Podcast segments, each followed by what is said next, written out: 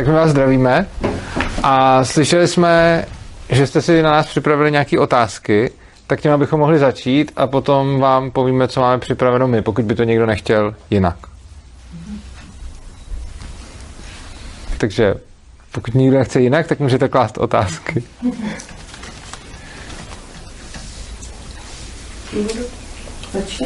A jestli nechcete klást otázky, tak můžeme rovnou přejít k něčemu jinému, jo? Jako nechceme vás zase nutit, abyste kladli otázky.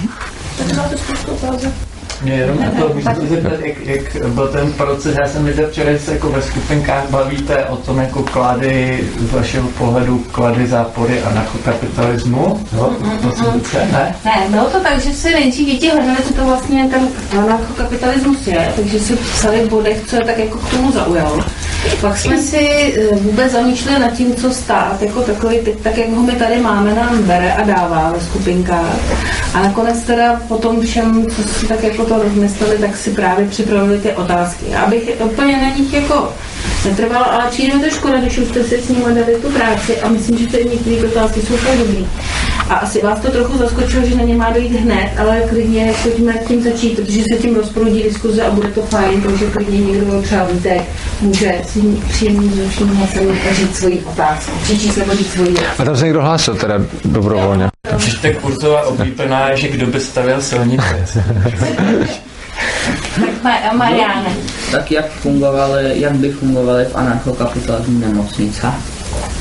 Což A, no, nemocnice by mohly fungovat bez, uh, bez státních regulací, na, založený na nějaký vol, volnotržní soutěži a je důležité si uvědomit, že vlastně že teď máme zdravotní pojištění, který je povinný a spousta lidí si řekne, že bez toho pojištění bychom si nemohli zaplatit nějaký dražší eh, třeba operace nebo výkony, ale je potřeba si uvědomit, že to pojištění může být stejně tak volnotržní jako státní, takže to pojištění nemusí být vůbec, uh, nemusí být vůbec povinný. A ten systém by mohl vypadat podobně, akorát, že by tam nebyly ty, nebyly ty regulace, že by ten stát říkal, jak ty nemocnice přesně mají vypadat a existovala by tam nějaká volnotržní soutěž. A samozřejmě, která nemocnice by chtěla nějaký standardy splňovat, tak by mohla, a která by splňovala jiný, tak by zase měla podle toho svoje zákazníky. Urzovi bylo vyčítáno, že když měl úraz, jestli to není nějaký citlivý téma, takže jak to vlastně teda bylo, že eh, vlastně využil ten systém, který kritizuje a on to bylo trochu jinak vše. Pro mě to není citlivý téma, uh, ale já jsem měl uzavřený pojištění normálně eh, jako pro piloty, protože já jsem se, já jsem se dosekal o skalu, když jsem letěl na paraglidu a měl jsem uzavřený vlastně, měl jsem uzavřenou pojistku, uh, z který se to pokrývalo, takže to je vlastně jako způsob, jak se, jak se to dá platit, i když samozřejmě se to stalo uh, v rámci státu, ale vy si můžete platit svou vlastní pojistku nějakou i teď a stejně tak můžete ji dobrovolně platit, i kdyby ten stát nebyl.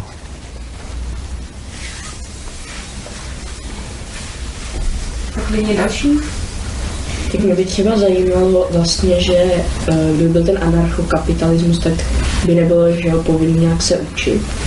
Tak vlastně jak si jako představujete nějakou interakci mezi jako vzdělanýma a nevzdělanýma lidmi? Chceš? No, dobře. no, uh, my třeba i teď, když není anarchokapitalismus, tak máme školu, kde není povinný se učit a nemáme tam asi nějaký nevzdělaný lidi, protože ty děti, když se učit nem- nemusí, tak se stejně vzdělávají tak, jak potřebují. Což znamená, že u nás třeba ve škole nikdo nikoho nenutí se učit, a fakt mají jako všechno dobrovolný, jakože nemusí chodit na žádnou lekci, nemusí chodit na, na žádný kroužek, nemusí prostě se ničeho účastnit a ve výsledku stejně dělají to, co potřebujou a naučí se samozřejmě číst, psát, počítat, prostě všechny tyhle ty věci a lidi si to můžou hledat sebeřízeně. Nicméně v anarchokapitalismu by samozřejmě mohly existovat i školy, ve kterých by mm, jako nějaký učení nebo něco bylo povinný, takže anarchokapitalismus nutně neznamená, že by tam byly všechny školy eh, takový, jako máme my třeba Ješka bez klece, ale mohly by tam být třeba i takové školy, jako je ta vaše, nebo i takové školy, jako jsou klasický, prostě, kde se sedí v lavicích a prostě se tam učí. Já tady mám takovou doplňující otázku, to je pro mě trochu téma, jak, jak tady v tom anarchokapitalismu to bylo s takovýma lidma, co se o vzdělávání jako úplně nezajímají sami od sebe a teďka sice musí, ale je to, je to jako možnost jak to vzdělání dosáhnout a třeba víc takového toho zacykleného, že, že ty rodiny prostě pořád jsou někde sociálně uh, na dně a jak by se tohle tam řešilo? Nebo... Tak jako já zase, když se vrátím k nám do Ješka, tak tam jako lidi, co se o vzdělávání nezajímají, my ty děti necháváme fakt bejt a dělají, co chtějí a každý se vzdělává po svém. A ne každý sedí v knihách nebo eh, něco, nebo prostě jako dělá nějaké cvičení nebo s pracovníma sešitama nebo dělá projekty, ale spousta lidí se vzdělává úplně jiným způsobem.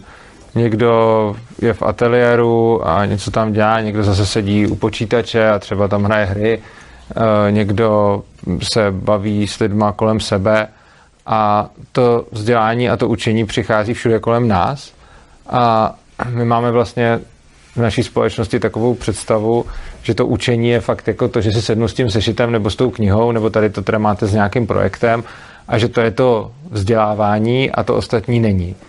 A my třeba k tomu přistupujeme trochu jinak, že vzdělávání je vlastně všechno a že se v podstatě nejde nevzdělávat. Takže, takže myslím si, že jako nejde se moc nevzdělat. Mně přijde, že každý se v daný okamžik naučí to, co potřebuje a že vlastně ani není možný nastavit dopředu to, co by se lidi měli učit, protože když se na, naučím něco podle školy v 6, v 10 letech, tak pak jako, když mi bude 20, tak uh, můžu to využít, nemusím to využít a mě dává větší smysl prostě si to skládat tak, jak potřebuju já sama. Hmm ale pořád je to místo, kam člověk nějak jako pravidelně dochází a dostává tam podněty, inspiraci a jako na té cestě mu ten roz, rozvoj umožněný. Ale prostě určitě by byly nějaký rodiny, které prostě vůbec by do té školy ani nepřišly, ne, nebo co by to bylo.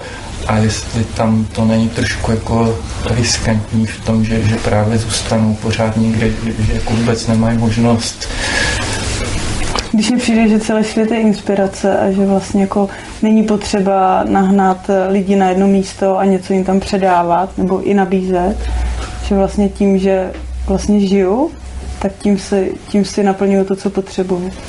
A myslím si, že je to taky hodně o tom, že máme nějaké představy o tom, jak by, hmm. jak by se jednak lidi měli učit, ale i o tom, jak by měli fungovat. Ale to může být všechno třeba úplně jinak. Plus do Ješka ty lidi nemusí chodit, mm-hmm. a, takže my dáme i docházku dobrovolnou a uh, stejně tam jako nějak chodí, ale, ale nemusí.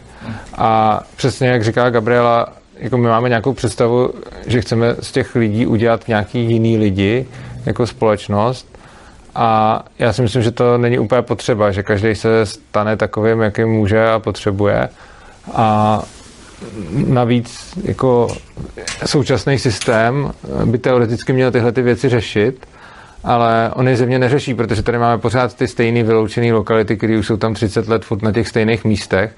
Takže já sice pořád dokola slychám ten argument jako potřebujeme ty školy kvůli těm dětem z těch vyloučených lokalit, aby jim to pomohlo.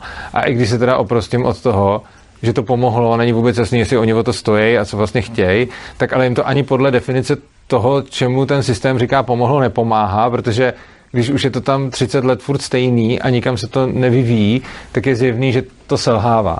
A ono potom, když se na to, když se na to podíváme jako blíž, tak já mám třeba známýho, který tyhle ty děti doučuje a je to jeho koníček, že je prostě zadarmo, zadarmo doučuje. A to, co vlastně zjistil, je, že ty školy jsou to místo, kde těm dětem srážejí sebevědomí a když jako se snažíme integrovat nějakého, jakože v úzovkách problémového eh, člověka ze sociálně slabší rodiny někam do školy, tak je tam většinou za exota, ty učitelé z něj dělají debila, eh, ty spolužáci se mu posmívají a jeho start do života je často poznamenaný eh, jako rovnou tím, že je outsider. Což znamená, že potom ta ten, ten systém, to, co by měl dělat, že tyhle ty lidi jako bude nějak pozvedat, taky často zašlapává, zašlapává do země. Přičemž určitě můžeme najít nějaký příklad jako jednotlivců, pro který ten systém jako něco udělal, co prostě by i oni třeba podle svých vlastních hodnot ocenili. A na druhé straně můžeme najít jako mraky takových, kterým udělal pravý opak.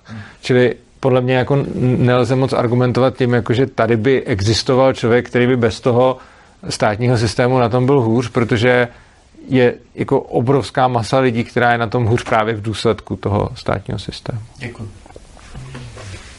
Já jsem nám udělala Nikču, tak pojď. Uh, já jsem se moc chtěla zeptat, že když mají hodně dětí má třeba ADHD, dysgrafie, dyslexie, dyskalkuly, jak by se s tady tím jakože fungovalo, protože je to těžší se učit pozornost a takhle a i třeba těžší se i občas rozvíjet.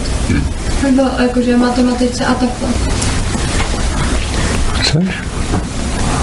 No, já si myslím, že to je prostě o tom, že eh, je to postupný a ten člověk si to může dělat tak, jak potřebuje a vlastně tím, že nemusí sedět v nějaké velké třídě nebo nějaké velké skupině, tak eh, se prostě posouvá tak, jak potřebuje.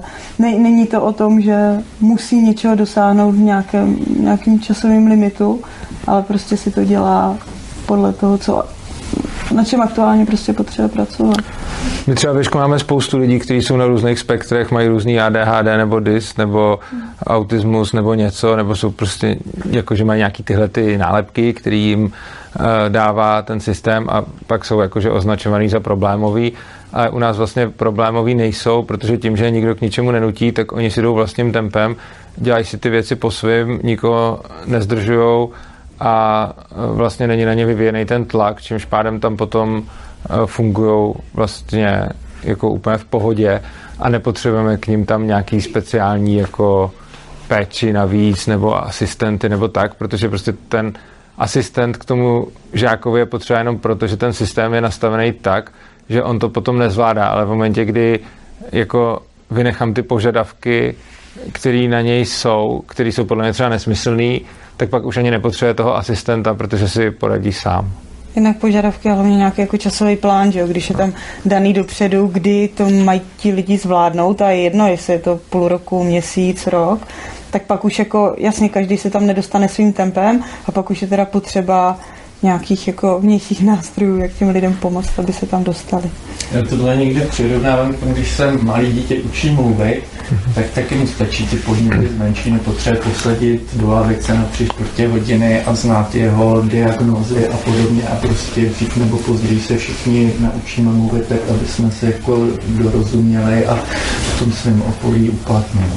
Tohle přirovnání je mimochodem skvělý, já ho často používám, každý se naučí mluvit v trošku jiný době, stejně tak chodit a ono úplně to stejný platí i pro to čtení a psaní a tak dál. A my to vidíme, my tam ani nemáme lekci čtení a psaní, oni se to učí prostě sami normálně, jako se naučí prostě chodit a mluvit, tak se naučí číst a psát.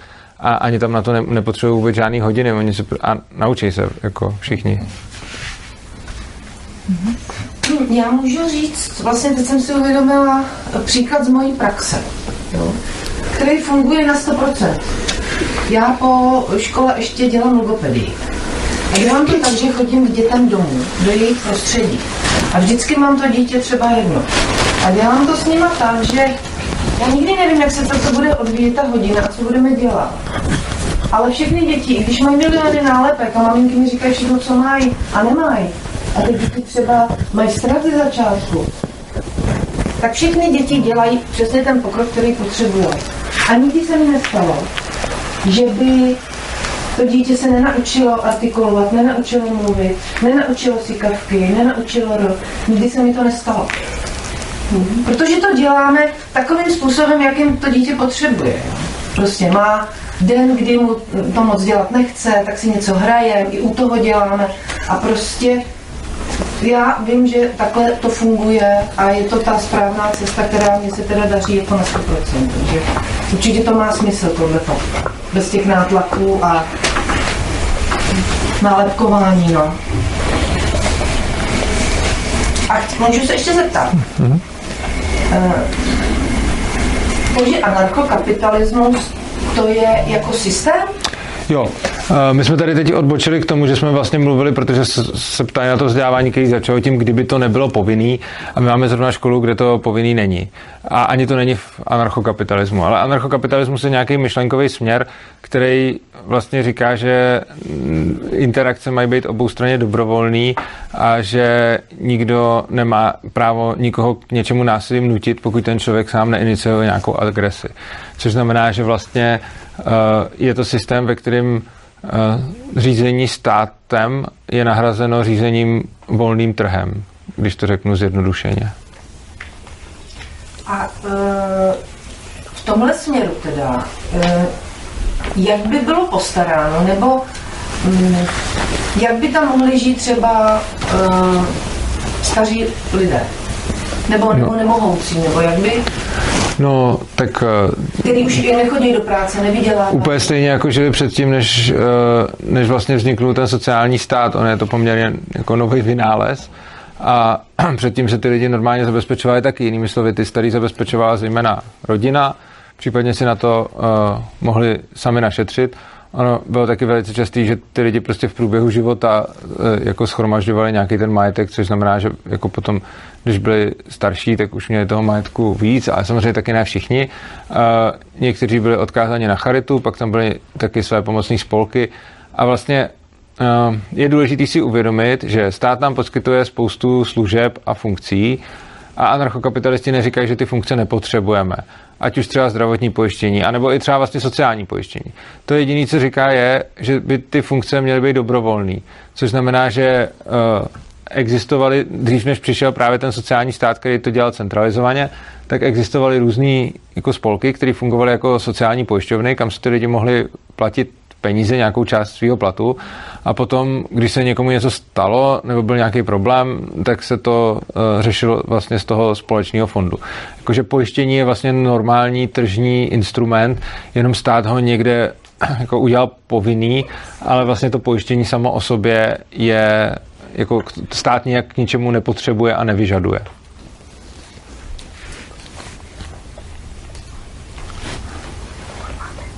Další otázka nějaká? Jak by fungovala armáda? Armáda je asi jako nej, nej, nejnáročnější otázka a armádu si můžeme představit, že potřebujeme nějaký bezpečnostní složky, který je potřeba i na vymáhání vnitřní bezpečnosti.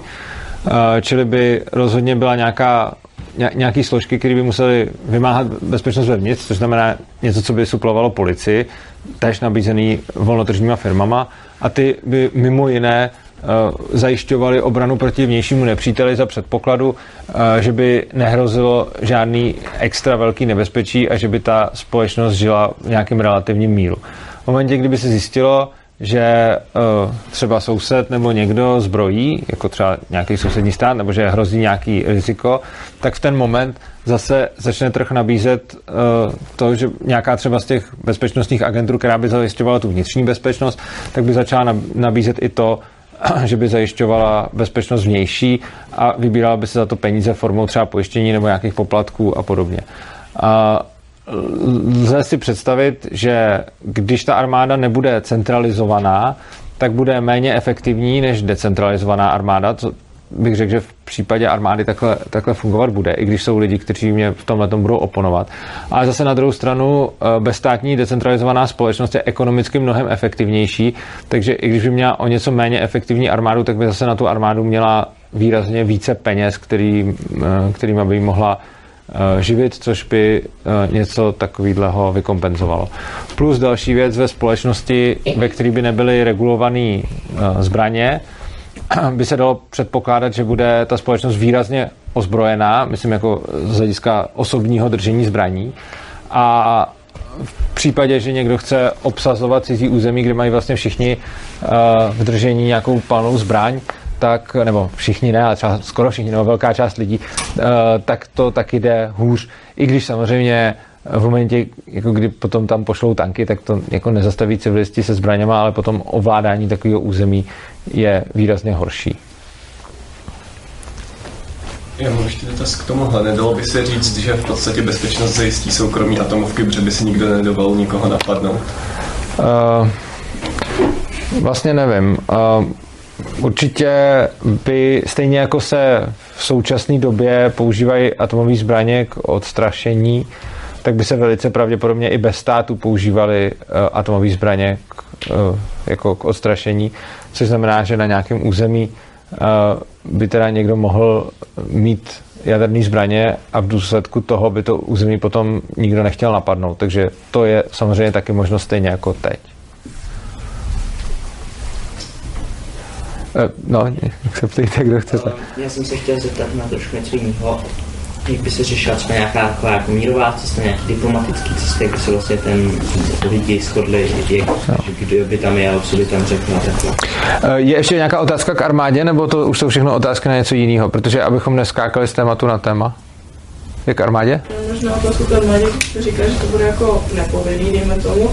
Pak v té armádě jako se může stát, že nikdo nebude a když nás někdo napadne, tak jako co? Jo, tohle je, důležitá otázka. To, že je něco dobrovolný, nutně neznamená, že to musí mít podmínku, že z toho lze kdykoliv vystoupit. Jinými slovy, je velice pravděpodobný, že zrovna u armády by pravděpodobně vojáci podepisovali nějaké smlouvy, které by je zavazovaly k tomu, že v té armádě musí jako bejt a fungovat i v době, kdyby se v tu dobu, danou chvíli rozhodli, že nechtějí. A je na svobodě, jako myslím si, že svoboda každého člověka, a to platí mnohem obecněji než pro armádu, se zavázat k čemukoliv i do budoucna a potom ten závazek musí dodržovat za předpokladu, že se, že se k tomu zavázal.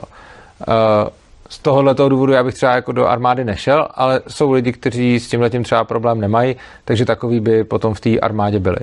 A samozřejmě eh, ta smlouva toho vojáka může právě obsahovat i sankce za to, že by třeba nešel bojovat v momentě, kdyby se mu nechtělo a ty sankce můžou být vlastně libovolný, jakýsi, uh, jakýsi společně určí v té dohodě.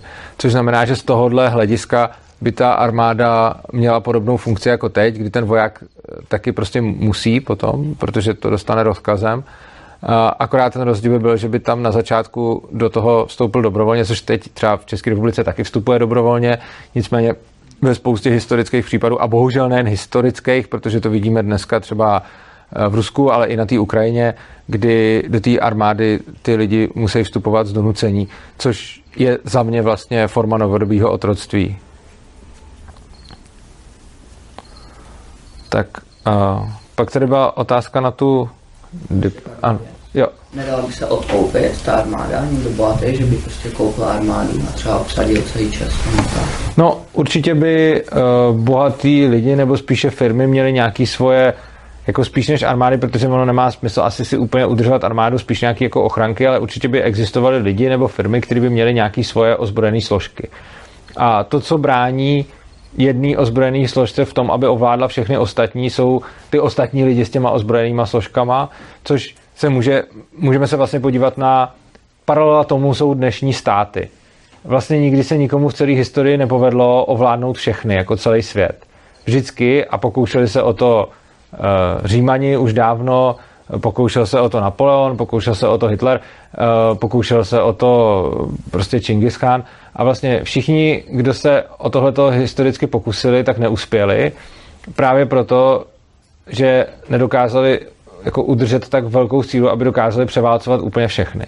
A obdobným způsobem by v anarchokapitalismu fungovaly ty ozbrojené složky, kdy vlastně když by se někdo pokusil převálcovat ty ostatní, tak oni se spojí a, a zastaví ho. By se nedá odkoupit ty No, odkoupit, ono ne všechno je na prodej v závislosti na tom, co vám hrozí, že jo. Prostě řekněme, že jste, jakože máte bezpečnostní agenturu v České republice a teď najednou v této geopolitické situaci řekněme, že Putin obsadil Ukrajinu a ještě Slovensko a teď vám zaplatí hodně velký peníze za to, že mu prodáte svoji bezpečnostní agenturu.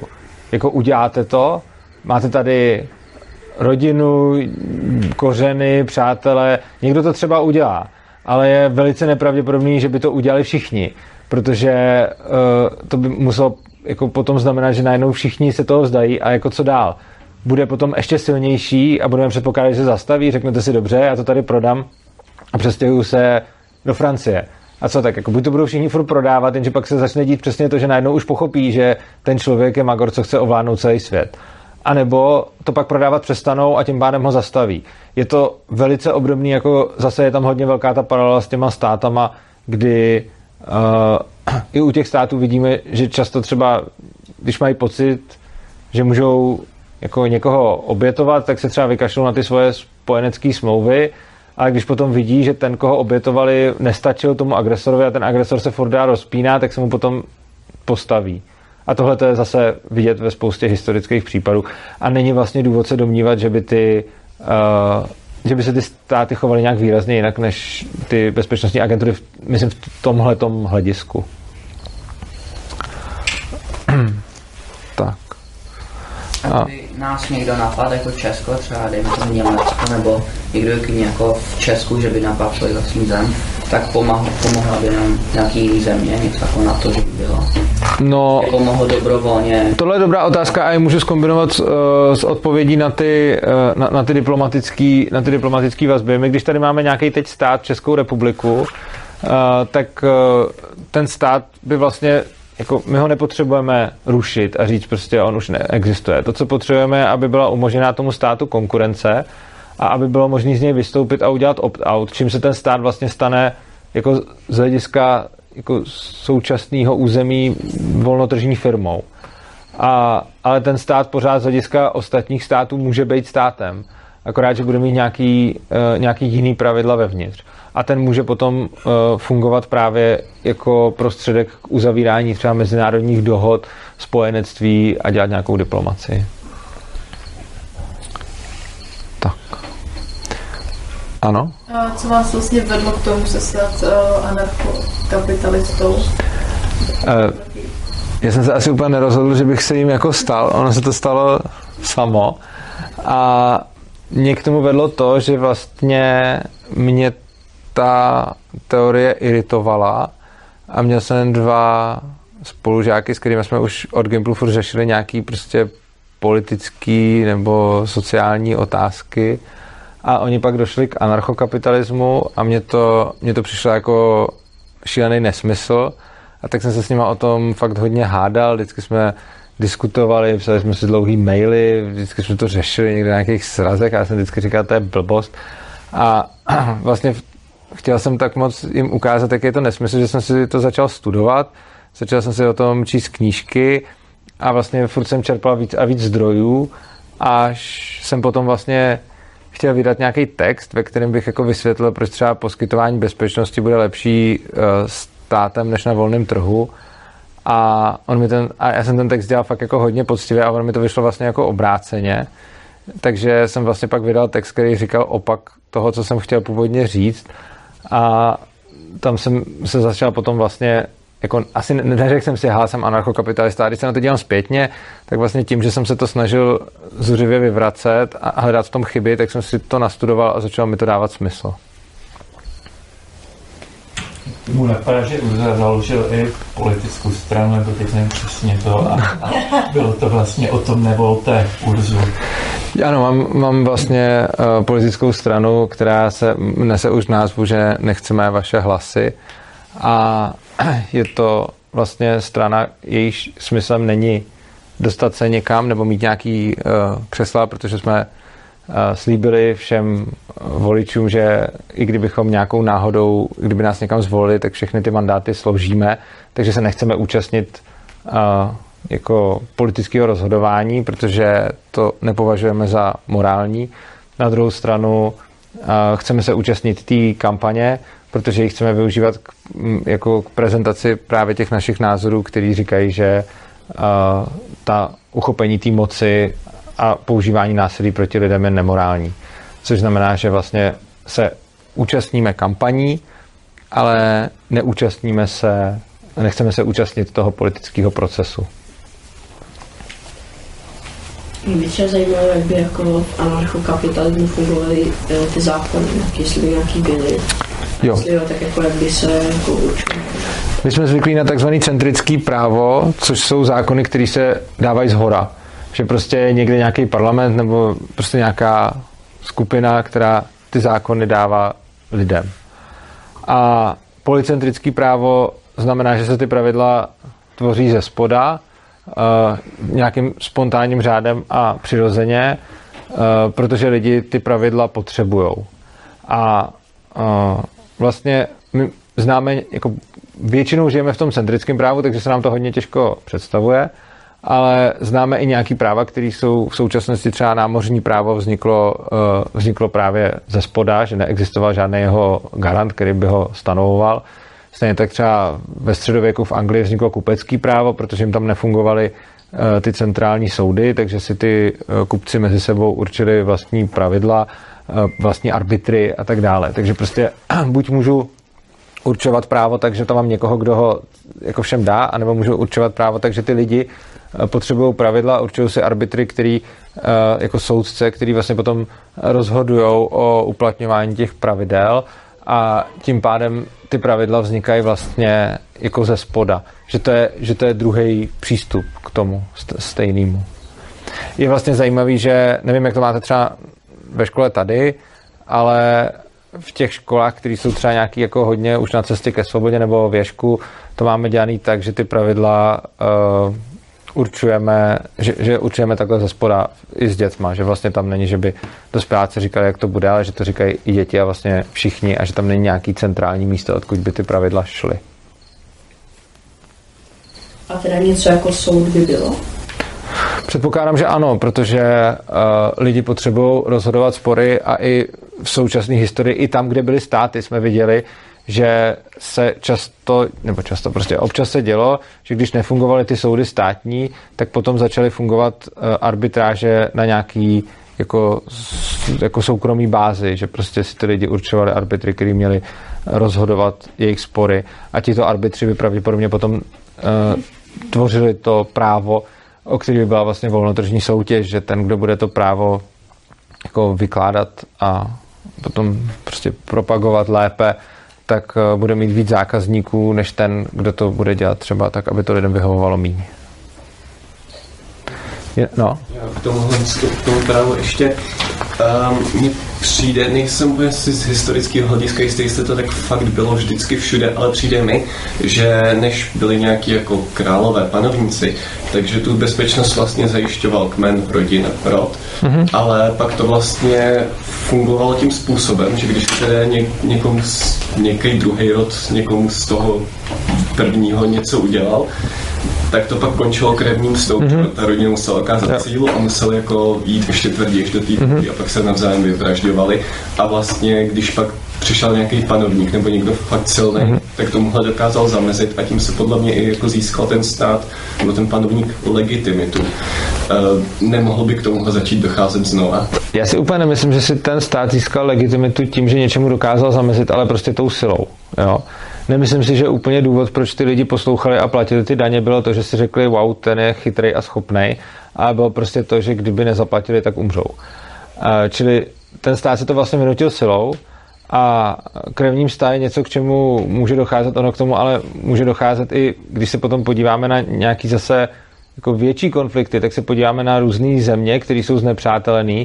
Podívejme se třeba na Turky a řeky a tam probíhá něco jako krevním vztah už jak dlouho a pořád se mezi sebou jako řežou jenom v těch větších Uh, jenom v těch větších, nebo když se podíváme na Blízký východ, prostě na Izraelce a Palestince, tak on, jako ten stát jako sice třeba zamezí tomu, aby probíhala krevním sta někde na úrovni rodin, která se dá ale ostatně zastavit i líp, než krevním sta na úrovni celých národů, která vlastně probíhá dál, jenomže uh, se to teď jako bere, že to už je v pohodě, protože to jsou války těch států, ale myslím si, že se to jenom z té nízké úrovně přehrálo na tu úroveň vyšší a že prostě eh, jako to, jestli někde bude nebo nebude krevním stát, ani tolik nezáží na tom státu, ale daleko spíš na tom, jestli ty lidi jsou schopní si uvědomit, že eh, to násilí bude plodit další násilí a že prostě když mi někde něco udělá a já budu udělat něco většího, tak on mi pak velice pravděpodobně udělá něco ještě většího a když to deeskaluju, když, když mi dojde, že to mám deeskalovat, tak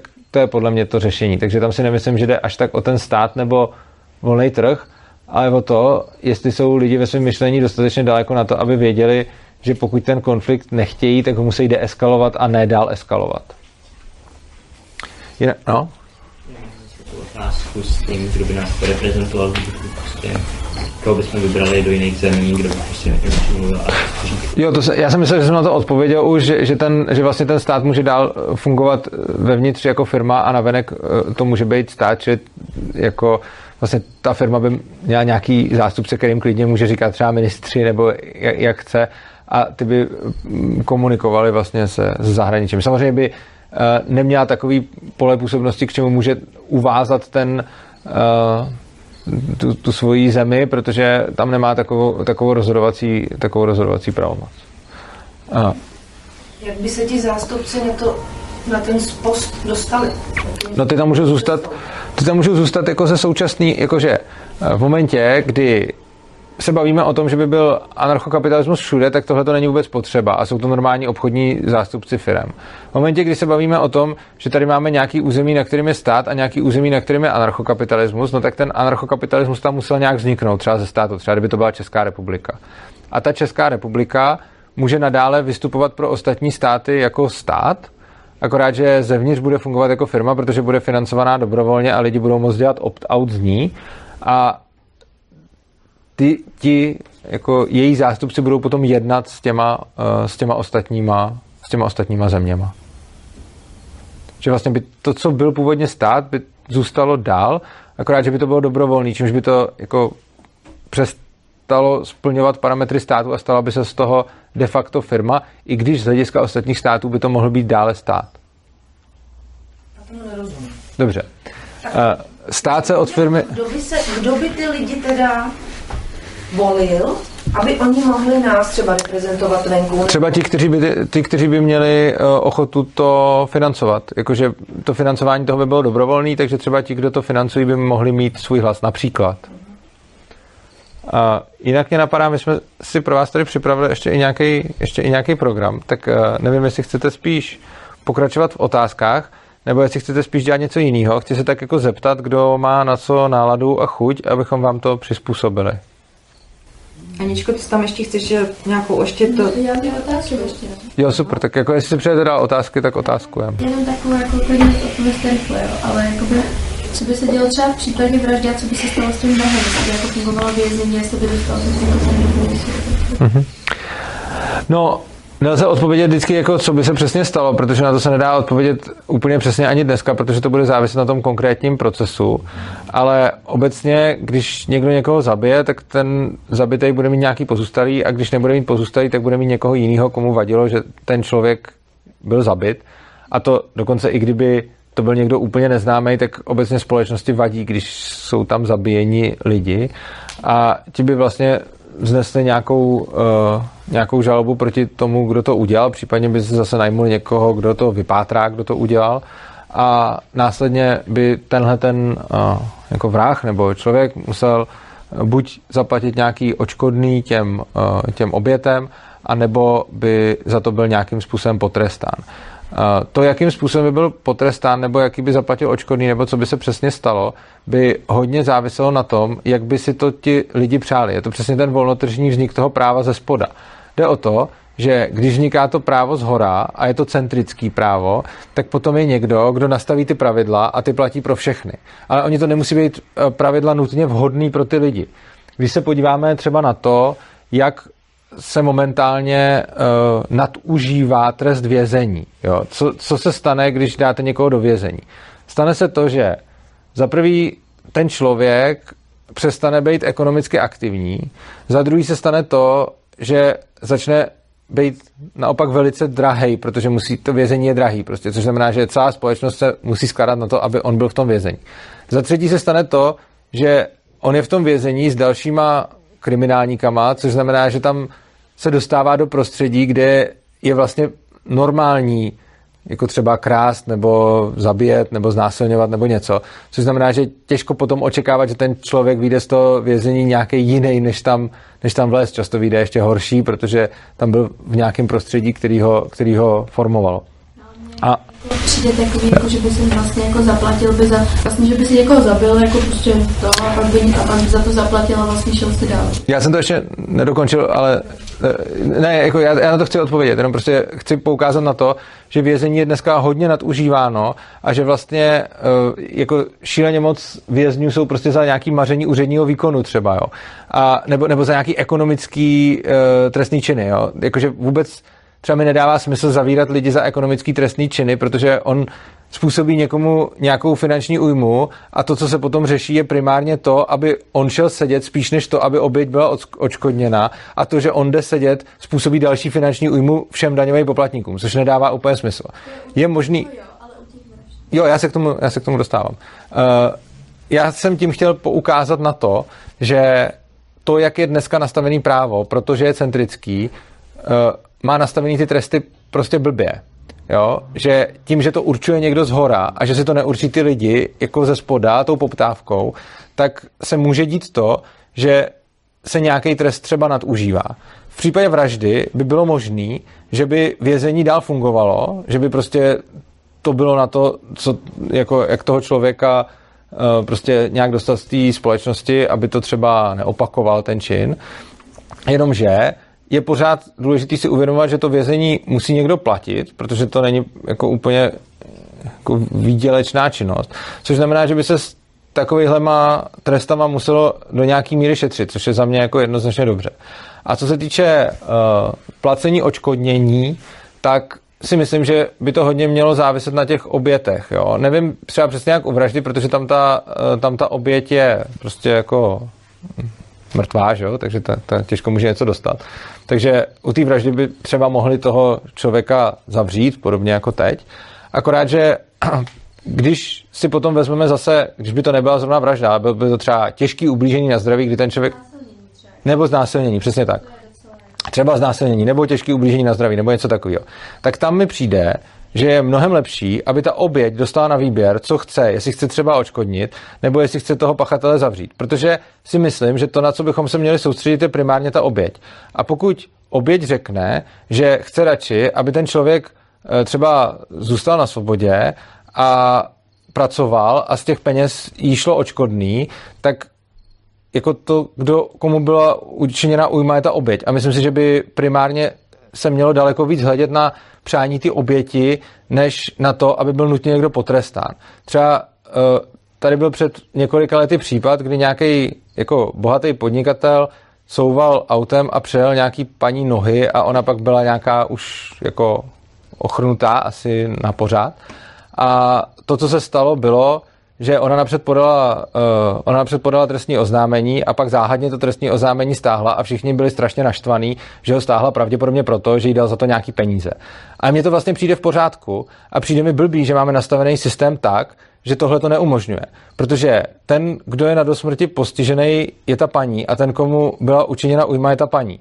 A pokud za ní přijde ten, kdo jí přejel ty nohy a řekne, hele, dám ti prostě 20 milionů, když mě nebudeš žalovat a já chci být na svobodě a ty dostaneš 20 milionů, tak pokud ta paní řekne, já s tím souhlasím, tak mi to vlastně přijde jako dobrý řešení. A naopak ho zavírat a jí to očkodní nedat nebo jí dát menší, mi přijde jako horší řešení pro všechny strany, protože když to ten týpek zaplatil, tak zjevně chtěl spíš svobodu a méně ty peníze a když si ta typka vzala ty peníze, tak chtěla víc ty peníze, než aby on šel do vězení. Ano. Tam, to, tam pokračuje ten dotaz. Jenom krátkou vsuvku, promiň, že myslím, že to i funguje v nějakých státech Blízkého východu, že tam je tohle možné ohledně soudnictví, že se jako domluví a stát to respektuje. Tam pokračují ty dotazy. Já jsem... Ještě to otázky a tomu zabití, mm-hmm. že když někoho zabiješ, že znásilníš, tak hlavně to znásilnění, to ten člověk může být nebezpečný pro ostatní. A když holčina řekne, že znásilnil mě, ale já chci odškodnit, a tak eh, může teda jí zaplatit to odškodní, ale co když to udělá tamhle další Uh, to jako, jak se to dál řešit, když se to bude opakovat a opakovat, ale ani budou chtít odškodní, tak to bude spíš jako nebezpečnější. Uh, no, on tím, že ho zavřu a pak zase za to znásilnění několikrát dostane jenom podmínku i teď, takže takže není to, není to tak, že by teď jako to, a za druhý, ale za znásilnění je tuším 2 až 8 let, jo. Takže tím ho úplně neeliminuju ze společnosti a ani ne tak na moc dlouho. Takže teď za znásilnění je 2 až 8 let, když má čistý trestní listík, dostane podmínku, což znamená, že stejně se teď nestane to, že by ten člověk jako zmizel.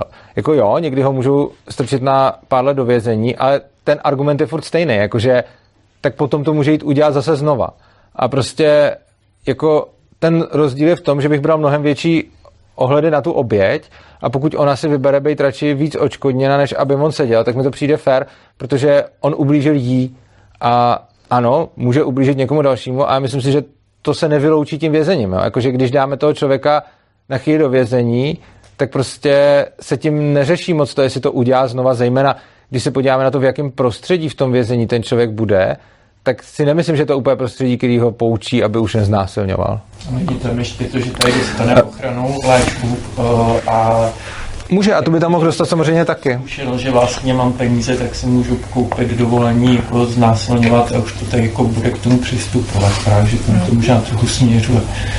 No, ona, ta oběť nemusí s tím souhlasit, že jo? takže můžete mít oběť, která prostě, jako nikdo si nemůže být jistý, že mám peníze, takže uh, takže si můžu koupit, protože může být oběť a umím si představit, že takových obětí bude celá řada, který je prostě jedno, jaký peníze jí nabídne a prostě se s tím uh, očkodněním jako nespokojí. Takže si myslím, že nelze mít jako jistotu, mám peníze, takže jdu znásilňovat, protože i když prostě předpokládám, že budou lidi, kterým dám miliardu a oni řeknou, já to prostě neberu přesně z toho důvodu, o kterém mluví holky, že prostě uh, si řekne, já nechci, aby to udělal někomu dalšímu, nebo prostě já, já, si, já se nenechám jako za to zaplatit. Ano, to. No, třeba jako, já nevím, by to jako fungovalo s tím volným trhem, ale třeba by bylo jako v týdě potřeba všechno zítra, nebo jako, já nevím, jak úplně, to úplně 100% fungovalo, třeba kdyby byly prostě spoustu věcí by bylo třeba drahých, ale by nabídli strašný prachy za to a vlastně pak by to vlastně si takhle jako zaplatilo, to to vlastně jako dál. Naopak ten volný trh udělá ceny levnější a služby kvalitnější. Jo, to je celkem ekonomicky jako podloženo, eh, protože stát je dost neefektivní hospodář, vlastně je to ten nejméně efektivní hospodář.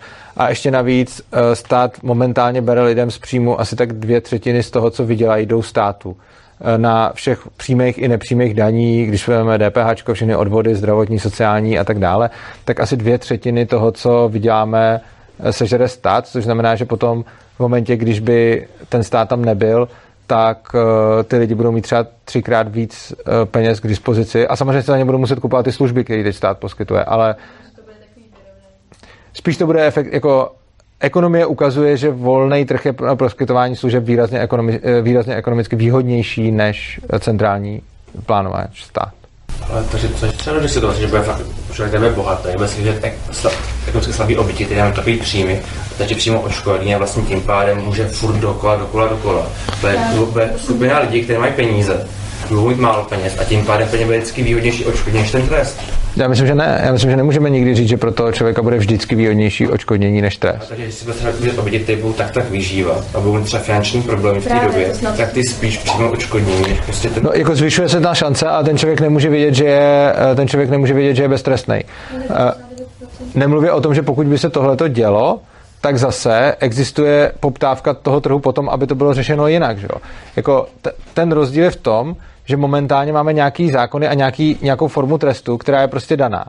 A nenapadne nás, že to jde jinak, protože potom neexistuje jako poptávka ani nabídka, protože se to prostě dělá takhle. Ale v momentě, když by to bylo ponecháno na tom trhu, tak za prvý můžou přijít úplně jiný, efektivnější způsoby uh, jako toho trestání a pokud by se dělo tohleto, o čem mluvíte, tak zase stačí, aby byla poptávka ve společnosti potom, aby se to nedělo a ty arbitři ze spoda zase změní ty pravidla a ty zákony k tomuhle. Takže prostě potom tam můžete mít jako úplně jako jiný uh, jako způsoby, který má zamezit tomu, aby se to dělo. A teď mě třeba napadne jako jeden, ale neříkám, že takhle to bude, jenom říkám, co mě napadne. Třeba může tam být možnost, že si ten uh, násilník vybere, uh, že ho vykastrujou a bude moct být na svobodě, například. A nebo si to vybere ta oběť. Jo, já nevím, co by se přesně jako stalo a nedá se to takhle predikovat, ale to dobrý na tom je, že ty zákony vznikají na poptávku lidí a ten, kdo nejlíp uspokojuje poptávku lidí, tak má největší moc vytvářet ty další zákony. Ten, kdo ji uspokojuje špatně, tak tu moc nemá. Což je funkce toho trhu a stejně jako se volnotržní soutěž je, když vyrábíte prostě koberec nebo skříň nebo cokoliv, tak ten, kdo to dělá dobře, tak má hodně zákazníků a hodně odbytu a ten, kdo to dělá špatně, tak má méně zákazníků a méně odbytu. Tak s těma, s tou tvorbou zákonu to může být stejně. Ten arbitr, který stanovuje rozumný pravidla, s kterými lidi souhlasí, bude mít víc zákazníků než arbitr, který stanovuje mizerný pravidla, s kterými lidi nesouhlasí a nejsou spokojení. A tím pádem potom se může ustanovit nějaký trest, který by nás tady třeba vůbec jako nenapad a který nebo může mít ta oběť volbu, nebo může být i do nějaký míry ten pachatel volbu, nebo prostě může se to udělat vždycky tak, aby to těm lidem nakonec víc vyhovovalo. A my to tady nevymyslíme, ale oni to nevymyslí ani politici v parlamentu. Ono se to vymyslí právě tím, eh, jako když byste nechal politiky eh, v parlamentu rozhodovat o tom, jak se bude, já nevím, eh, distribuovat ve společnosti jídlo, tak vám nikdy nevznikne donáška jídla domů, protože se na vás vykašlou a budete si stát prostě fronty na banány. A, ale když to dostane ten trh, tak právě jako se snaží víc vstříc tomu zákazníkovi, což v oblasti té legislativy by fungovalo pravděpodobně úplně stejně. Když ten, ten zákazník bude fakt malinká menšina a většina prostě třeba jiným způsobem, protože i tak společnost jako taková je často rozdělená i tak, bez čehokoliv. A furt jsou norma, jsou lidi, lidi, lidi, pak je třeba malinká ta okrajová skupinka, a když řekneme třeba milion lidí, bude tam třeba okrajová skupinka jakých tisíců, ty jsou potom fakt jako ze, ze všech nejhůř. A ten agresor by se s nimi vyhlížel, tak za těch tisíc lidí vlastně neudělá něco, co by těch 990 tisíc prostě jako mělo, ne? Tady tu možnosti. Já teď upřímně nechápu, teď jsem se v tom ztratil říkám vlastně uh, situaci, že to třeba spořit milionů lidí a tam fakt bude okrajová skupina tisíc lidí, které tam budou vlastně ze všech nejhůř, jakoby, jo? třeba prostě to jo. tak. A vznikne tam agresor, eh, který vlastně bude cílit vlastně na oběti stejný. Jo, už to chápu. Uh, jo, uh, tohle se dělo... skupina nemůže vytvořit něco, co ovlivní i ten Může. Uh, tohle je problém, který řešili, který řešili ve středověkém Islandu, kde bylo právě to právo hodně založené na tom odškodným a byl t- přesně tam vzniknul tenhle ten problém, o kterém mluvíte, že chudí lidi najednou neměli jako eh, kdo by se jich zastal u soudu, protože neměli na to tu sílu to vymoc. Jenže oni pak začali dělat to, že začali jiným lidem prodávat eh, podíly z toho očkodního, který by dostali, takže to za ně vymohl někdo ten bohatý. Což znamená, že v momentě, kdy tam máte skupinu chudých lidí, tak oni můžou se vzdát části svého eh, podílu z očkodního a on to někdo z těch bohatých za ně vymůže to, to, je jako historický příklad, eh, kdy se to, kdy se to takhle jako reálně aplikovalo. Čili ten chudej, když byl poškozený někým bohatým, no tak si najmul jinýho bohatýho, který mu řekl, když vymůžeš tuhle tu moji pohledávku, tak si můžeš nechat půlku z toho, uh, z toho očkodného, on dostal zpátky půlku očkodného, ten uh, bohatý získal druhou půlku za to, že to vymohl a ten pachatel byl tím způsobem potrestaný. A tak já jsem myslel, tam byl tam princip toho, že když mu udělá takový dostane trest, zaplatí to. A to platí, kdyby to jako nechtěl zaplatit třeba. Kámo to správně.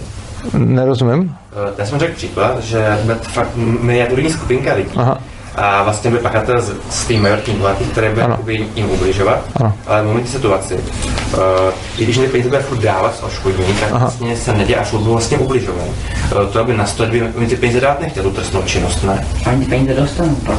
Oni by je měli dostávat za to, že jako očkodnění a když dostanou ty peníze jako očkodnění, tak oni můžou, a to se jako historicky dělo, si za ty peníze, které potom dostanou, zaplatit toho, kdo je vymůže, že oni mu to vz, jako udělá jako pohledávku. Prostě on řekne, uh, hele, ty jsi bohatý, tak to za mě vyřeš a když to vyřešíš, tak dostaneš půlku z toho, co mám dostat já. No a půlku dostane ten, ten. Třeba, nebo půlka je prostě jako vycucaná z prostu, ale jakože ten princip takhle se v historii jako osvědčil, že to takhle fungovalo prostě. Já myslím, že Petr myslel, jako, že kdyby prostě ten chudý jako vlastně nechtěl ty peníze, ale chtěl právě třeba nějakou jako... No tak zase může dát, tak zase může říct... Ty peníze, pardon, promiň, eh, a ten bohatý mu je vlastně dá, tak, tak, tak, si, tak o pořádku, a to je ten systém. A kdyby bohatý dát nechtěl, tak to je ten systém, co vlastně navrhu, co navrhujete. Říkám, chápu to správně. Já pořád nerozumím té otázce. Myslím si, že už to tam došlo. Mně ne. No tam to došlo. To, co vy jste říkal, takže teď už je, teď jenom se ujišťuje Petr, že to je tak, jak jste říkal, si myslím, ne? Jo. jo. Takže už, už přijel, při, přijal to. OK, dobře. My- bych do toho vstoupila, no, já, mě to, já bych vlastně chtěla, abyste to ještě byli díl, jo, protože ty otázky jsou zajímavé. Na druhou stranu, uh, nabídíte nějakou aktivitu nebo nějakou akci, už se asi k tomu ani nedostaneme, ale přišlo mi to zajímavé a i protože to řeš, že já mám spoustu teda otázek a spousta věcí se mi líbí a spoustu věcí bych chtěla jako jí rozumět a spoustu věcí mám strach samozřejmě, že ty programy už člověk má v sobě nastavený. Ale byla tady uh, postřeh, že oni včera měli hledat o tom anarchokapitalismu, tak se našly vlastně ty vaše stránky a jak, jsem, jak se učí nebo prostě přicházejí na to, že je potřeba jako mm, hodně tam ty informace jako si uh, ověřovat nebo zkoumat, jestli Mhm. jsou jako um, relevantní, Mhm. mm-hmm. tam nějaký záměr a tak, tak si prostě všímali ty děti toho, že tam jim chybělo i jako nějaký, oni to teda nezkoumali do, do podrobna, Mhm. mm-hmm. to tam je, já nevím, ale že jim přišlo, že to je vlastně hodně um, jednostranný, jo? Že, že vlastně tam Že? vidět, co ten stát třeba dělá dobře a co ten, co ten anarchokapitalismus, to jsou ty úskalí. Já- jenom, promiňte ještě, chci říct, že vlastně i já vlastně a chápu, že třeba vy jste došel k tomu tím, že jste byl proti tomu, ale já si myslím, že u těch dětí není dobrý spíš jít fakt přes, tak, jak to třeba chcete teď s tou aktivitou, Jo, oni jsou všichni, jako nastavení, jim se to zdá zajímavý, ale děsí je to, nebo je to pro ně jako moc jako veliký skok, jestli vlastně není ta cesta víc, přesto právě stát dělá, tohle je třeba super, ale tohle to prostě nikdy nebude fungovat, protože je to tak a tak. A já vlastně si nějak úplně nehraju na vyváženost, já mám jako jasný názor a ten názor prezentuju a vlastně co mi vadí je taková ta snaha leckterých médií o takzvanou objektivitu a oni stejně mají názor. Jo, jakože vidím názory těch médií za nima, vidím, čemu budou fandit, už dopředu můžu říct, o čem budou a o čem nebudou psát, když se stane a jakým způsobem to napíšou a vidím, jak to napíšou seznam zprávy, vidím, jak to napíšou novinky a vidím, jak to napíše i dnes.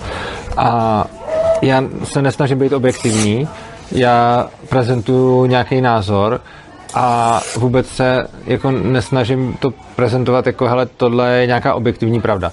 Říkám, tohle to je nějaký názor, je to to, čemu věřím a prezentuju to ze svého úhlu pohledu a nesnažím se tam uměle dohledávat nějaký nevýhody nebo výhody, protože mně upřímně řečeno přijde, že jako stát je založený na násilí a všechno, co je založené na útočném násilí, prostě nebudu podporovat a je mi jedno, jaký to má výhody. Je to jako kdyby někdo dělal stránky o domácím násilí a teď byste řekli, to je hodně jednostranný, že se říká, že jako násilí je špatně. Tak co, kdybychom tam napsali nějaký výhody toho, že je agresor a co kdybychom tam napsali taky nějaký nevýhody toho, když vás prostě někdo doma nebije. Jako to nikoho taky nenapadne. A jako když se podíváte potom přesně na stránky podobných organizací, které řeší prostě to, že někdo někomu ubližuje, tak nikdo tam taky nes, jako nechce pohled agresora a taky jakože trochu jako vysvětlit, proč by to vlastně mohlo být v pohodě. Ale tak a já to vnímám stejně, že prostě ten stát je agresor a já tam nechci jako hledat, hele, on je agresor, ale tohle to je v pohodě. Tak jo, tak jdeme hrát takhle. Prostě. Aha, aspoň to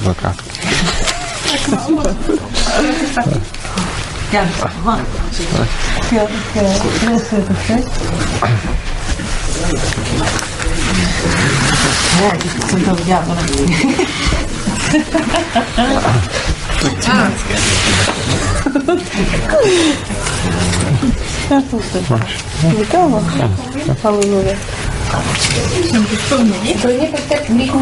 Jako, jasně, změňte si to, jestli to nevyhovuje.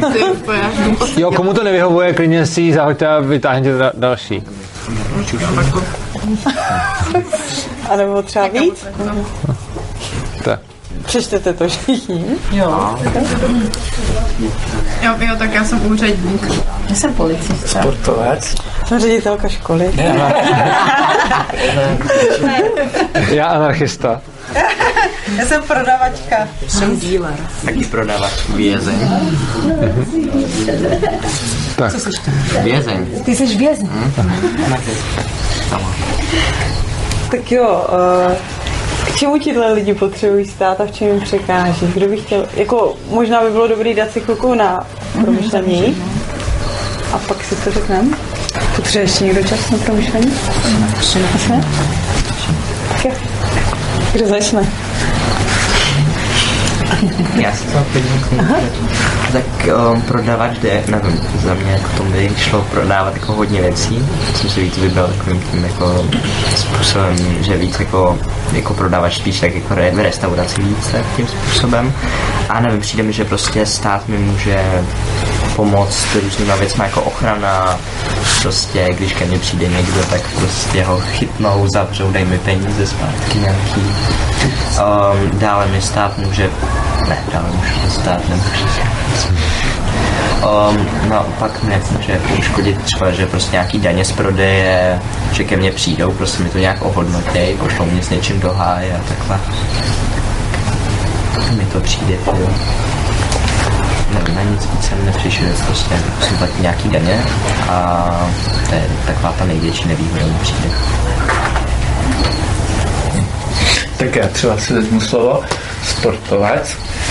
O, myslím, že jde hodně o to, jaký to je sportovec, že třeba když se vezmu fotbalista, nejsledovanější sport, že tam to tržní prostředí jako funguje dobře, když srovnám plat akvabely a, a fotbalisty a právě zase nějaký ten sport, co je takhle sledovaný, tak bez toho státu by asi ten sportovec nemohl fungovat profesionálně, že tam jsou dotace a, a tyhle ty věci. Takže si myslím hodně, že jde ta- tady o tu oblast, pro to, jaký to je sportovec. Můžu vlastně k tomu, nebo jak to, jak to děláme teď? No, klidně můžeme. No, já jenom bych chtěl dodat, a to je zajímavá věc k tomu trhu, že se řekne, že tam ten trh funguje dobře, když se ten sportovec uživí a nefunguje dobře, když se neuživí. A já si myslím, že on v obou případech funguje dobře, protože zajistí to, aby nebyli profesionální sportovci v oborech, na kterých se nechce nikdo dívat. Jo, ale Což- jsem neřekl dobře, já jsem Jo. jenom řekl, kdybych jsem byl Jo. sportovce, Tak to- bych se tím uživil a tady mi stát pomůže, v jednom případě v tom druhém ne. No, já jsem právě slyšel na tom, že, že ten, u toho fotbalu funguje dobře ten trh. A já chci říct, že funguje dobře i tam, kde, eh, kde se to neuživí, protože neuživí se to proto, že se na to lidi nechtějí dobrovolně koukat a nechtějí za to dobrovolně platit, což znamená, že je to sice třeba fajn sport na to, aby se dělal amatérsky, a ne na to, aby se dělal profesionálně, protože nemá ty diváky, že? To souhlasím. A je tam ještě taková zajímavá rovina, že uh, holky chlapy žijou stejně peněz třeba v tenise, ale je tam přesně to, že 90% lidí si koupí lístek na finále, když hrajou tenis chlapy, než když ženský. A není to nic proti ženským, je to prostě o, ně, o něčem, o rychlosti, o výkonnosti, kde, kde prostě ty chlapy jako Myslím si, že, jako, že objektivně můžu říct, že většina lidí se na to podívá radši. Já jsem si myslela, že i tam může být taky ovlivnit ten stát, jako ten zájem těch lidí. To mi taky připadá, že se děje možná. No, že prostě třeba z historického hlediska nebo i z nějakého vlastního zájmu těch lidí, kteří zrovna mají tu moc to udělat, tak se podpoří třeba i v rámci, jako, sled, jako že se to někde pustí, někde nepustí, jo? nebo že to tam není daný, takže by, že bychom možná byli překvapený, který sporty by byly, byl by o ně zájem, kdyby najednou nebyla ta možnost jako nechat se ovlivnit vlastně to, co nám ten stát ukazuje, nám bere tu kreativitu v tom, jako si vlastně vybrat, no, jako do, do důsledku, když to hodně jako těch možností, které by byly. No tak eh, já si myslím, že ten úředník je hodně závislý na tom státu, že vlastně třeba když jsi tady na, na jakým to radnice nebo co to tady je, že, tak je to hodně závislý prostě na tom státu a ne, nemůžeš být vlastně osvědč, protože ani jako nemáš, nebo jsi hrozně zavázaný tomu státu, že Státní nemáš vůbec jako možnost dělat něco svýho, že jo, na tom úřadě. No, ten, ten stát toho úředníka živí a tím ten úředník je závislý na státu, což je potom se projevuje i v tom, jak bude volit a, a podobně. A fungovat. A fungovat, ano. Tak jako vězňovi, tak stát bere určitě svobodu, takže vlastně stát mu sebral svobodu za to, že něco udělal, co se nemělo dělat podle státu, ale stát vlastně i vězně jako živí, vlastně musí samozřejmě v tom vězení ještě pracovat na něčem, aby si to tam i odbyli, ale stát vlastně jim dá, dává, ano dává, jídlo, aby přežili právě v tom vězení, ale jo, vlastně vězňovi hlavně stát bere svobodu za to, že něco udělal, co ten stát řekl, že se nemá dělat. Nebo, jo. Tak bych to popsal. No a taky mu bere možnost se napravit, podle mě úplně zcela zásadně. Že lidi, kteří z vězení moc nemají možnost jako najednou začít nový život. Tak. Což je paradox. Tím tam často směřuju i jako schválně, že je zima, tak ve vězení se zavřeju, dostanu najíst právě a, a vlastně to je proti pol toho, čeho by bylo dobrý dosáhnout. Tak eh, já si myslím, že ten dealer, takže mu vlastně jako stát v podstatě nedává jako asi nic. Nebo jako myslím si, že nemá jako nic moc, že právě naopak ho v tom hodně omezuje. Protože uh, že, nebo záleží jaký stát, ale aktuálně tady třeba tak je to, že jo, není to dovolený prostě dílovat nějaký drogy nebo něco takového. A no a vlastně nevím, no taky třeba to, že ještě že vlastně jenom kvůli tomu, že prostě na so, jakože u sebe mám nějaký ty drogy, tak prostě, když mě jako s kým chytí, tak mě, uh, tak mě za, zavřou někam nejspíš. No a přijde mi, že právě jako nic moc stát nedával. A ten pojem dealer je myšlený přímo na drogy? Nebo? Hmm. Já bych to možná ještě doplnil, že ten stát mu v podstatě dává tu práci, protože on ho nezaměstnává přímo, ale kdyby ten stát nezakazoval ty drogy, tak eh, najednou nemáte ty dílhry.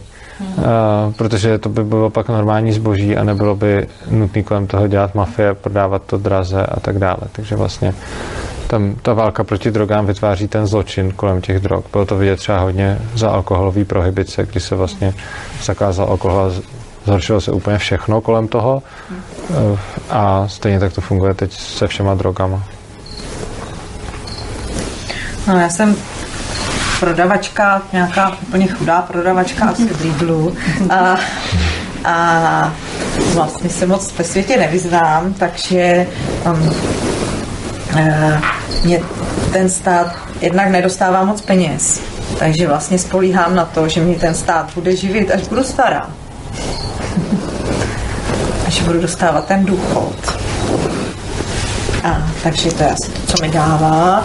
Potom hm, možná jsem mi trošku jako hloupá a myslím si, že mě ten stát vlastně chrání před tím, aby mě třeba vykořišťoval ten zaměstnavatel, aby mě prostě třeba nutil tam dělat dvanáctky nebo tak. No, tak to, to jsou takové věci, že mám jako pocit, že by mi třeba ten stát mohl dávat, jako takovou jako jednak jistotu na ten důchod, jednak nějaký jako uh,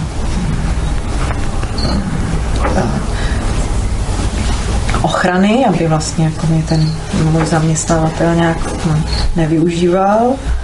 A co mi, co mi bude brát jako takhle zaměstnaný prodavačce, eh, eh, tak možná si můžu stěžovat na ty vysoké daně, že jo? A všechno. Asi byla jiná, jiná věc by byla, kdybych byla jako třeba pro, jako prodá, ale to není prodavač, že taková soukromník jako prodává, by to byla zase úplně jiná situace.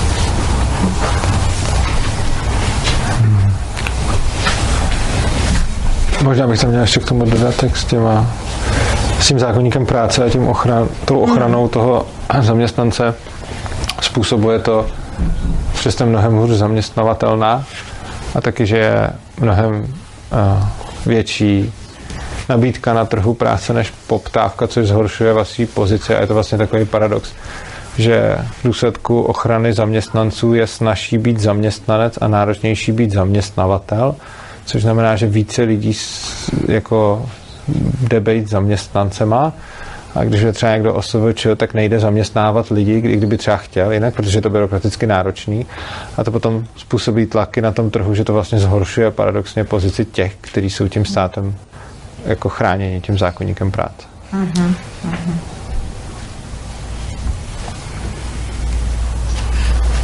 No, ten důchod bych vyřešila teda já. No, jako bez toho státu byste měla přibližně trojnásobný plat, co teď, takže byste si to buď mohla šetřit přímo, nebo do něčeho investovat, nebo uh, skrz nějaký dobrovolný No, sociální pojištění. jako hloupá prodavačka, bych toho nedokázala. Teda. Já myslím, že jo, protože uh, takovýchto lidí bude hodně, takže to někdo bude nabízet, že tu službu. Uh, Já bych do toho vstoupil, protože já dělám ve financích a přesně tímhle s tím se i zabýváme, že jako řešíme, lidi, aby se lidi zabezpečili na důchod. Pracuji jak s bohatýma podnikatelema, tak s číšníkem. Nikdo mi nikdy neřekl, že spolíhá na stát, že by ho zabezpečil. Takže tohle je možná podle mě trochu stereotyp. Podle mě si lidi docela dost dobře uvědomují, že ten stát jako nezajistí. No, v současnosti se to hodně jako píše, že ty, ta, duch- ten důchodový systém, že to je prostě strašný průšvih. No. Já jsem policista. A mm, stát mi dává práci, protože pokud jsem policista u státní policie, tak mám práci od státu. Ale zároveň uh, mi určuje i asi nějaký třeba i postupy, procesy, komplikuje mi byrokracií uh, můj výkon a i třeba i určitý osobní jako uh, schopnost rozhodnout se o některých věcech, jak je vyřešit, protože mám nějaký ty postupy daný. A i když si myslím, že třeba by bylo lepší uh, zasáhnout nějakým způsobem, který by byl efektivnější a pomohl lidem, kterých chrání, tak to nemůžu udělat, protože bych se zavařila a asi by to nefungovalo. Takže stát mi dává peníze, které bych možná v soukromém sektoru měla větší a, bere mi kreativitu nebo vlastně jako využití mýho talentu na to, abych třeba mohla být schopnějším a účinnějším policistou. Je tam asi i e, určitá míra korupce, za to taky může stát. Takže možná, že to ani nevím teďka jako nepolicista, co všechno uh, vlastně ovlivňuje to, abych dělala tu práci dobře. Nemám moc velkou důvěru v policii a právě protože to je státní. Já chci říct, že se s tou přestávám kamarádi, když jsi policista.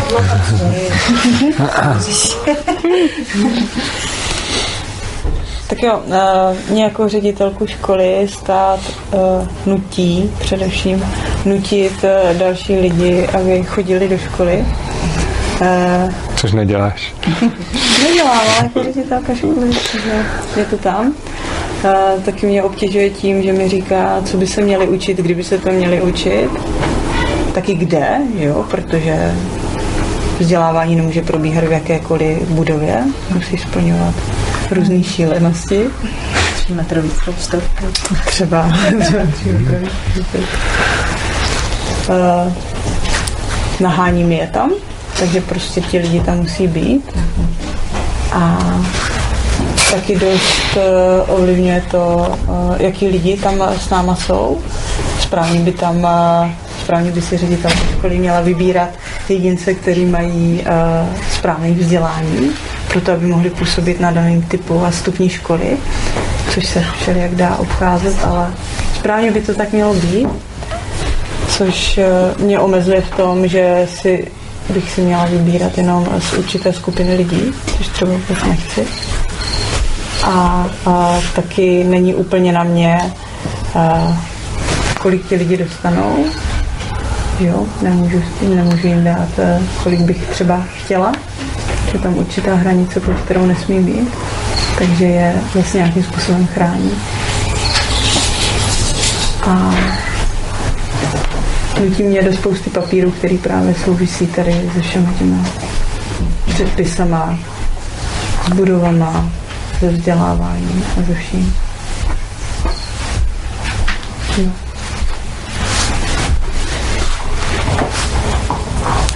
Hm, to všechno. Ještě, že jsem si to nevytáhl. že...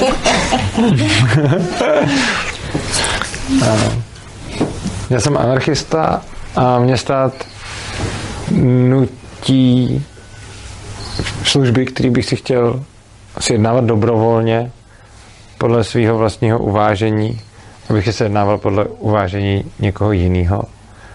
A když chci něco dělat, co nikoho nepoškodí a je to plně konsenzuální činnost, kterou budou souhlasit všichni, kdo jsou do ní zahrnuty, tak mi v ní stát občas zabrání, že ji udělat nemůžu, nebo když ji udělám, tak mi za to hrozí vězení.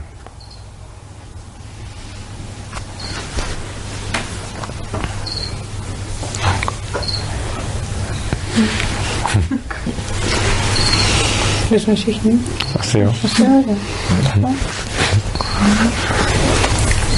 Nevím, má někdo třeba ještě nějaký jako vlastní námět, jako klidně bez lístečku, jako co by vlastně mu přišlo, v kterým, v kterým uh, v které pozici, nemusí to být ani zaměstnání, by to mohlo vlastně dávat nějaký jako zajímavý ty mm, náměty, jakože, no ani. Tak jenom takový prostřed, že jako... Můžeš se mít Aničko k nám, protože mi je takhle blíž, jenom obecně nemusí tak a slyšeli tě dobře. Jenom takový jako postřeh, že třeba ty lidi zaměstnaný tím státem, že jo, který prostě jako jsou prostě jako tím státem zaměstnaný.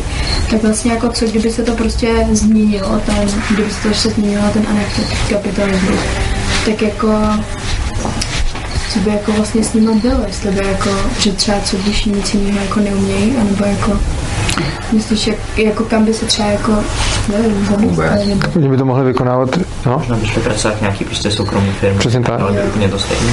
Takže třeba jsem učitel, státní zaměstnanec, já teda nejsem, ale kdybych byl učitel, státní zaměstnanec, tak můžu pak být učitel, zaměstnanec soukromé školy. Příklad. Jako. Třeba politici. Politici by pravděpodobně uplatnění neměli a mě toho zase taková jako škoda nepřijde. Mohli by dělat něco užitečného. Jako ono je důležité si uvědomit, že eh, to, že ten člověk zaměstnaný, nedá, ne, není nutně jako výhoda. Jako pro ně možná jo, ale neznamená to, že to je obecně výhoda, protože když bude dělat nějaký zaměstnání, který je třeba buď kontraproduktivní, nebo nikomu nic nepřináší, tak by vlastně bylo lepší, aby seděl doma a měl volný čas, než aby dělal něco, co není jako ničemu prospěšný, nebo aby šel dělat něco jiného. Takže jako za každou cenu držet pracovní místa brzdí vlastně ten pokrok. Takže samozřejmě jedna věc je, že se lidi nějak dobrovolně zaměstnávají a druhá věc je, když prostě se snažím za každou cenu udržet, prostě když třeba někdo bude teď uh, já vždycky rád uvádím ty ledaře, což, což je profese, která dřív prostě, když nebyly ledničky, donášely lidem led, tak kdybychom trvali na tom, že budou jako muset být zaměstnaný, tak by nám furt někdo donášel led jako do sklepa a neměli bychom ledničky, což by nebylo asi úplně dobrý. Takže jako je spousta profesí, které prostě pak už nejsou potřeba a je potřeba, aby je ty lidi opustili a aby šli dělat něco jiného. Zároveň přijde taky, že uh, spousta lidí tím, že má tu možnost jako mít ty, uh, tu příležitost jako za- být zaměstnaný, tak nikdy nepřemýšlí o tom, co by mohli vlastně dělat a hledat třeba díry na trhu. Jo? Mhm. Ten rozvoj mi taky přijde brzděný stát. A to je o tom, co jsme, o čem jsme včera mluvili, že ta kreativita lidí jako je tím státem utlumená. Co bys třeba tady dělala, jako by, že prostě kdybys byla ten úředník, jo, byla bys ráda úředník více? No, Já bych jako do budoucna bych jako byla jako sama radši na sebe, než prostě být, být pod někým, že jo, radši. Radši bych byla jako třeba moje máma taky, že jo, fu- furt, ale jsou tam vždycky ten stát, že jo, moje máma je taky samo osobeče, že jo, ale furt vždycky ten řád, teda řád, ten stát, že jo, furt jako řídí, má prostě moc na, nad všema vlastně, by se říct, že jo. Že ale nechtěla bych být jako prostě pod někým, že jsem na- sama na sebe, než jako, být třeba někde úřadu. No. Tak eh, jestli má někdo nějakou další připomínku nebo dotaz, pokud ne, tak to asi ukončíme. Dobrá. Chtěla to zeptat, nebo ohledně nějakého uh, zaměstnance? Ještě já jednu otázku. Ano. Eh, V tom státě teda by byli lidi, to by bylo jako občané. Občanským průkazem a číslem, nebo jak by to bylo? Kdo by chtěl, by měl občanku, nebo neměl, nebo jak by to bylo? Uh, jako občanky nejsou vlastně nutný. Oni občanky šíleně dlouho neexistovaly. Občanky tady zavedl vlastně až Hitler, paradoxně. A uh, ten svět může fungovat bez občanských průkazů celkem v pohodě. Ono se to nemůže teď představit z toho důvodu, že když je teď máme, tak je spousta procesů navázána na ty občanky. Uh, což znamená, že se s nimi jako počítá. A v momentě, kdy se s nimi nepočítá, tak ty procesy jdou nastavit jinak, tak aby k tomu občanky nebyly zapotřebí. A tam, jak k tomu dotaz? Jak se jinak můžu k tomu otázku? Jedna je, jak se teda, když budu třeba cestovat do jiných zemí, tak jak se prokážu a vlastně jak se vůbec budu prokazovat, protože si budu moc vymyslet, že jsem někdo jiný. A Uh, a podobně, tak mi to můžu lidi věřit. No, uh, to, to můžu uvěřit, i když budete mít ten pas toho člověka, s kterým vypadáte podobně. se tak nezíská. Jakože, když ten člověk má sebe věci, Dá se docela, ale, uh, ale uh, pas může vydávat pořád ten, jako pů, ta původní organizace, která, byl, která je teď státem, pak by byla firmou, může pořád vydávat ty pasy, protože má ty, uh, prostě je, má pořád ty styky s tím zahraničím. Ale pak je vůbec zajímavá otázka, a ta, ta mi přijde jako, která to jako ještě přesahuje, je, proč vlastně by člověk musel mít jednu identitu a proč by vlastně nemohl mít více identit a proč by nemohl v rámci zachování svého soukromí být uh, jako třeba, jak, že, že by nemusel být všude prokazatelný. A tohle to je něco, co je zase spíš taková jako eticko-filozofická otázka, kdy mně třeba přijde jako hodně eticky pochybný to, že existuje nějaká organizace, která eviduje všechny ty lidi od doby, co se narodí, do doby, než umřou a sbírá o nich data bez toho, aby k tomu dali souhlas. Jo. Když se třeba podíváme na to, kolik se nadělá, a je to správně, že se nadělá, s tím, jaký data dáme Google a Facebooku a říká se, dávejte si pozor na to, co dáváte za data na internetu a je to správně, tak ale je úplně v pohodě, že stát si nás, co se narodíme, zaeviduje, dá nám jméno, rodné číslo, pak si schromažďuje celou naší zdravotní dokumentaci, my nemáme možnost to nějak vymazat a následně nás jako sleduje až, až do smrti, kdy uh, jako byly doby, kdy tohle nebylo možné a normálně se fungovalo a svět fungoval taky. A vyjet někam anonymně nebo vystupovat někde anonymně je podle mě něco, co by mohlo být jako právem každého člověka. jako, já to chápu, ale hodně tady používáte příklady, kdy to fungovalo třeba ta jedna věc, ale nefungovalo dalších 50 věcí, které právě teďka fungují. Jako brát uh, příklady z historie uh, před Hitlerem, když tady ještě nebyly občanky a takhle, tak tady bylo hodně uh, práv, které nebyly povoleny, které jsou teďka povoleny. Takže myslím si, že já nevím, jestli to jako, Jaký práva myslíte třeba? uh, uh, jakože u žen, volení a takhle. A uh, jako bylo hodně práv, které v té době nefungovalo a teďka fungují. Takže myslím si, že brát přímo jakože historie, takhle celkově, nevím. Ale to podle mě nesouvisí moc s občankama, jakože jestli mají... Nevím, ale beru to jakože tak celkově, jako, že ta společnost. Já neříkám, že to přímo jakože souvisí s tím to. No to, co jsem říkal, je, že samozřejmě tím, že vzniknou občanky, pak způsobuje to, že vznikne i spousta procesů na občanky navázaných. Ale ty věci, ke kterým slouží ty procesy, eh, by mohly být, nast- by mohly být dosahovaný pomocí jiných procesů, které ty občanky nevyžadují. Ku příkladu i volební systém dokážete udělat bez toho, abyste k tomu potřebovala občanky. Dokonce existují i matematické modely, které se dají jako reálně implementovat, čili to není jako nějaká teorie, ale jde se reálně implementovat do praxe, kde dokonce můžete udělat anonymní volby, zajistit, že nikdo nebude volit víckrát a nepotřebujete k tomu znát identitu těch lidí.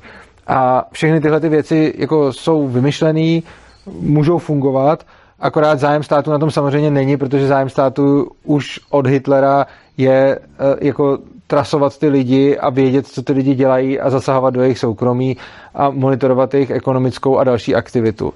Ale tyhle ty procesy jdou nastavit jinak a třeba existuje způsob, jak řešit uh, půjčky v bankách, jak řešit uh, volby, jak řešit prostě to, že si někde sjednáte smlouvu, že si někde vezmete hypotéku, že budete něčím ručit, že si vezmete půjčku. Všechny tyhle ty věci uh, jde dělat bez toho, abyste k tomu dodávala občanský průkaz a je to jako vymyšlení, existují na to prostě modely, jak se tohle to dá dosáhnout. Jsou státy, kde nic takového funguje? Uh, kde není... Tyjo, kde není obč... Asi předpokládám, že jo. V Americe nemají občanky. Uh, v Americe mají řidičáky číslo sociálního pojištění, ale občanky tam nemají. V, v Británii, myslím, nemají občanky. Uh, nevím, kde ještě. Jako, jo, určitě existují. Uh, a je, je pravda, že třeba v Americe, když nemáte řidičák a nemáte občanku, tak tam máte nějaký akorát číslo sociálního pojištění a když se vyhnete nějak k tomu, tak vlastně uh, nejste moc evidovaný. Jo? Takže tam ta evidence je výrazně nižší, než, je, než je třeba tak, tady a taky, taky fungují. Ale samozřejmě jako tím se ukazuje, že potom lze nastavovat ty procesy, které jsou potřeba k různým činnostem bez toho, abyste měl jako občanku. Ale vůbec jako mě třeba vadí nějaká centrální evidence obyvatel. To je něco, co je podle mě zcela zbytný a co zasahuje lidem do soukromí. Že prostě jako nepřijde mi v pohodě, aby tady existoval nějaký subjekt, který bude sbírat data o úplně všech lidech bez ohledu na to, jestli oni s tím souhlasí nebo nesouhlasí. Myslím, že potřeba by tady zaznělo pořád tady cítím že tak jako vyhrotu, vyhrocenost, že vlastně to, co jste možná řekl, ale zapadlo to, nebo určitě o tom píše, tak jsme se i bavili spolu, že tohle to jsou věci, které je, na které se je dobrý poukazovat proto, aby jsme zlepšili tu situaci tady, že to, že by tady někdy byl zavedený nějaký takovýhle způsob života, je běh na strašně dlouhou tráž, to nikdy tady nikdo nezažijeme, i kdybychom to tady, tady všichni chtěli.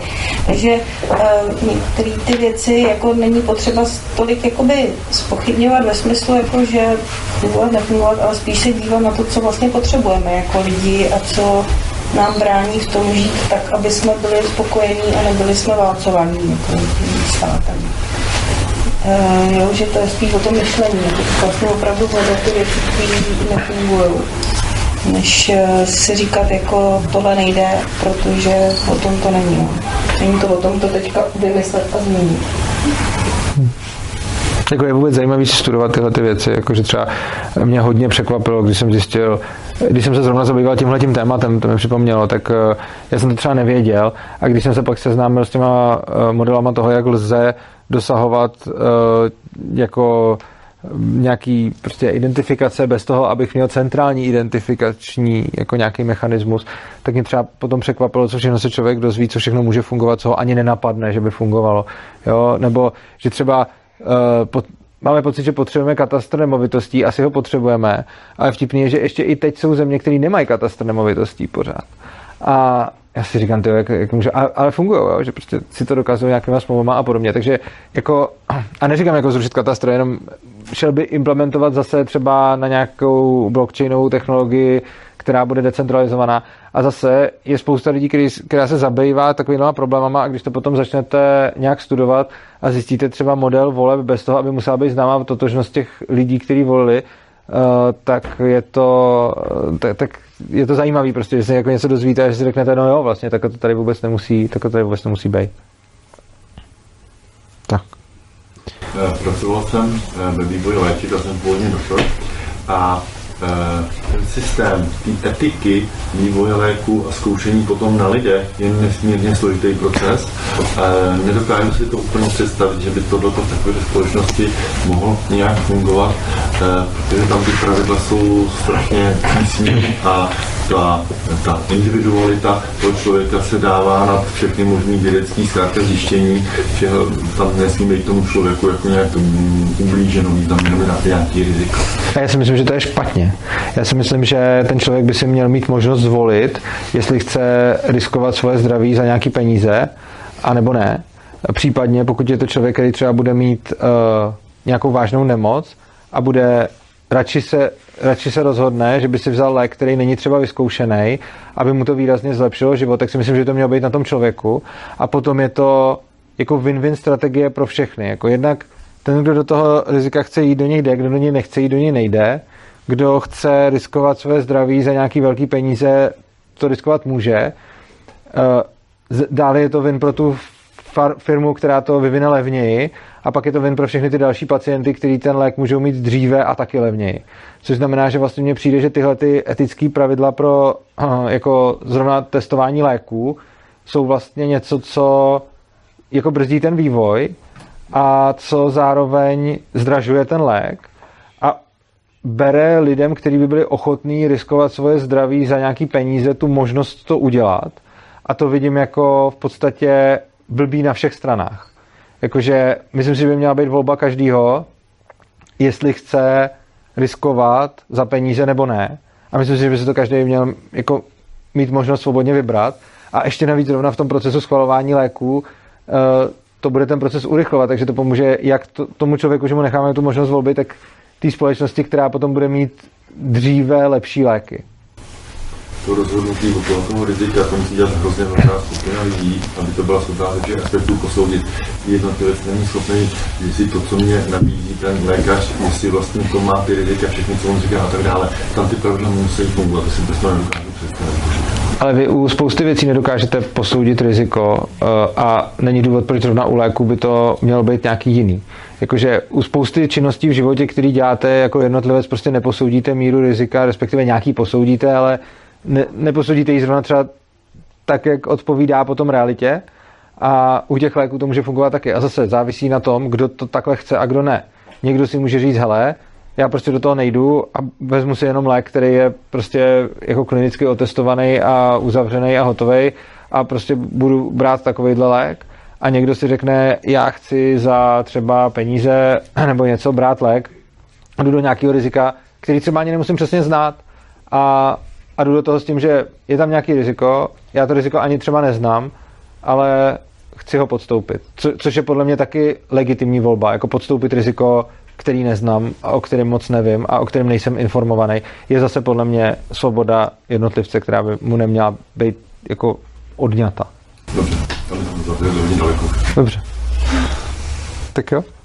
A, jo, ještě. No, když tam stát a se budou peníze. Jo, mm, to je, to je dobrá otázka. Eh, stát je vlastně národní, jako Česká národní banka, potažmo pak komerční banky jsou ty, kdo tvoří peníze, jenomže to tak nebylo vždycky. Tvoří nekrytý peníze, které jsou nekvalitní a způsobují inflaci a hospodářský cykly. Oproti tomu uh, by tady volnotržně vznikaly peníze, kterých je omezené množství a jsou zácný a ty peníze můžou být buď třeba krytý zlatem, nebo uh, můžou být na nějaký technologii třeba blockchainu, která zajišťuje jejich vzácnost a ty peníze, které nemají jednu centrální autoritu, jsou výrazně robustnější a kvalitnější než peníze, který, tu, který ta centrální autorita emituje.